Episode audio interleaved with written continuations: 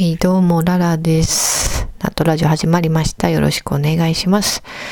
皆様、年末は紅白見る派ですか？私は、まあ、パフュームが出るんで、それを中心に好きな人のとこだけ見る感じですね。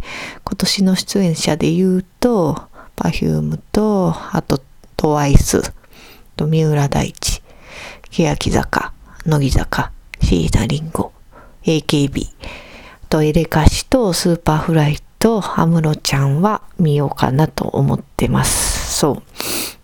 あの、トワイスのモモちゃんって若い頃の内田有紀と加藤夏希を足して2で割った感じちゃいますか？うん。ちょっとこの例え結構ピンときてるから、誰か共鳴してほしいんですけど。うん。そう、でも紅白ね、長いし時間もそれから多分オンタイムでほとんど見れないと思うんですけどね。うん。そういえばあの、和田アキ子って去年落選してから今年も出ないんですね。アッコさん、残念ですね。我らのアッコが。全然思ってないけど。うん、ていうか、アッコって、うん、我ら世代でアッコ言うたら、テクマクマヤゴンですよ。なんや、アッコって。まあ、向こうが先ですけど。そう、余談ですけど、そのテクマクマヤコンのね、秘密のアッコちゃんのコンパクトが欲しくて、クリスマスにね、サンタさんに手紙書いたら、コンパクトはありませんでしたって、ほんまか嘘かわからん悲しい返事が返ってきた記憶があります。うん。小学校1年生ぐらいかな。クリスマスのおもひでです。そう、そうそうずっと話そうと思ってたんですけど、あの、武田砂鉄さんって方がね、あの、和田明子っていう芸能人論を書いてて、こうは考えるって字で、和田明子。うん、ネットでも読めるし、あと芸能人寛容論って本にもなってるんですけど、面白いんですよ。うん。あの、過去回で話した堀北真希の話とかも実は、この人が書いてた話なんです。うん。まあ、テイストはナンシー関さんみたいな感じですね。うん。他にはコンプレックス文化論とか、紋切り型社会とか、まあ評論なんですけど、ちょっとブラックでユーモアがあって、うん、面白いです。気になる人読んでみてください。ちょっとなんか毒っぽいのとか、なんやろ、ちょっと斜めな考え方が好きな人は、うん、結構ハマるんじゃないかなと思います。はい。まあそんな紅白の話から今日は昭和歌謡について話したいと思います。うん、皆様音楽を聴き始めたのって何歳ですか？うん、なんかこうテレビから流れる子供向けソングじゃなくて、うん、あの、みんなの歌とかじゃなくて、こう自らこの曲を聴きたいと思って CD を流し出した年齢何歳ですか私は多分小学校2年生ぐらいかなと思うんですけど、うん、最初は親が持ってる CD から聴き始めたから、そう、あの、工藤静香のね、アルバムをね、よう聴いてたんですよ。そう、調べたらグラデーションってやつです。やつでした。初のベストアルバムですね、工藤静香の。そう、無言色っぽいから始まり、そう、かすかに、うーんって、うーんって言うんですよ。そうそう。あと、富士通とか、夏がくれたミラクル。あなたの声を聞かせてってやつですね。あと、夜明けに見送られて、小さなステーション。あと、アゲインとか、うん。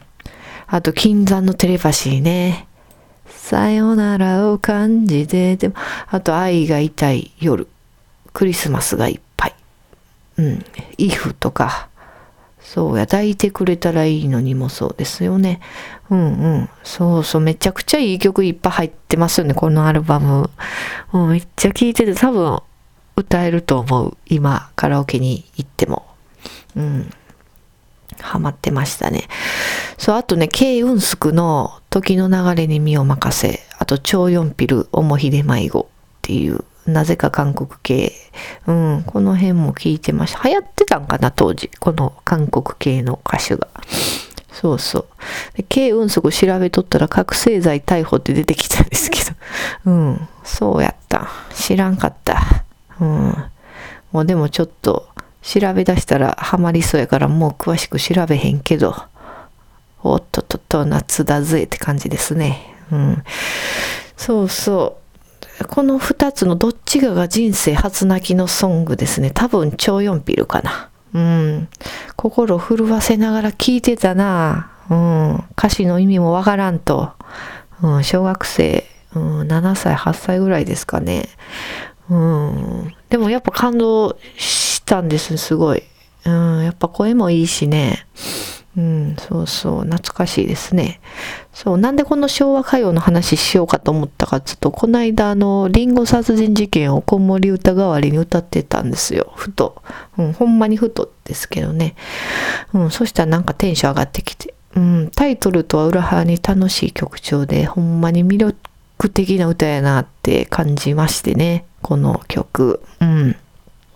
これ作詞は悪友さんですよね。淡路島出身の方。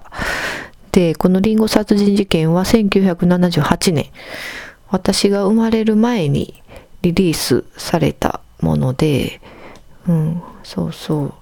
この歌は一般的なイメージの素敵な男女とは別物のデコボコペアであるキキキリンとゴーをオスメスの区別がない両性具有のような存在とするコンセプトである。両性具有ってのは男女両性を兼ね備えた存在のこと。うん、そして曲中のフレーズ、ふにふにふにふには、そのコンセプトに基づくもので、二つとない、実際は一つというふに不可能の負に2を意味するものという。そう、2ではないって意味ですね。そうそう。この負ににもちゃんと意味があったんですね。意外ですね。なんか適当にふざけて歌ってるんかと思ってたんですけど、そんなことなかったですね。うん。そう、この曲は、うん、歌詞がね、なんか短編小説のようでもあり、うん、結構情景が具体的に頭に描けつつもユーモラスが、ユーモラスで、うん、なんか薬としてしまう面白さがある歌詞で。ちょっと歌詞読み上げますね。ああ、悲しいね、悲しいね。殺人現場にリンゴが落ちていた。ガブリとかじって歯型がついていた。捜査一課の腕利きたちも鑑識会員も頭をひねってた。霧に浮かんだ真っ赤なリンゴ。謎が謎呼ぶ殺人事件。ああ、パイプ加えて探偵登場。ふにふにふにふに。ふにふにふにふに。男と女の愛のもつれだよ。アダムとイブがリンゴを食べてから。ふにふにふにふに。後を絶たない。ああ、悲しいね、悲しいね。うん。まあ、これ一番の歌詞ですね。そうそう。男と女の愛のもつれだよって歌詞があって。うん、そうそう。なんかこの表現かっこいいですよね。かあんま聞かないし、愛のもつれ。ちょっと俺使っていきたいなと思ってね。そうそう。なんか、あの、フライデーの不倫報道のタイトルもゲス不倫なんかじゃなくて、ああ、悲しき愛のもつれってしたら、なんかよりこの男女の情事が伝わるんではないかなと思うんですがね。うん。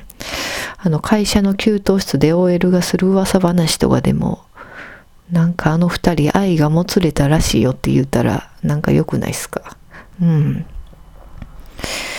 そう、いいですよね。愛のもつれ。愛の墓場とかでもいいかもしれない。うん。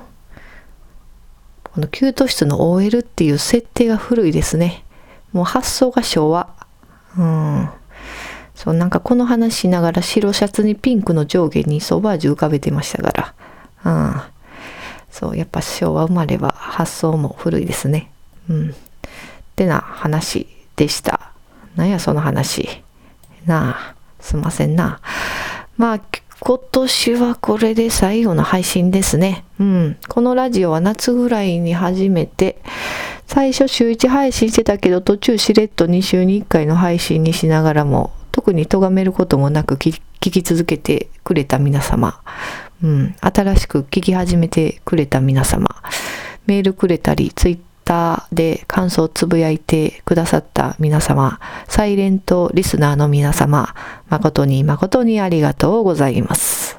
うん、そう、あとレビューもまた書いてくれてる人がいて、猫のしっぽのガンダルフさんとか巻貝さんも新しく書いてくれてて、もうすごいいいこと書いてくれてるんですよ。本当にありがとうございます。うん、励みになります。はい。今後ともよろしくお願いします。うん。来年はね、ついに姉を引っ張り出そうかなと思ってます。うん。まあ、うち年子なんで、昔のエンタメトークとか、うん、なんか納豆ラジオ的あの人は今みたいなんもやりたいなぁと思っております。うん。まあちょっと声がね、めっちゃ似てるから、そこだけちょっとどうかなって、まあちょっと収録してから考えますけど、まあそんな感じです。来年もどうぞよろしくお願いします。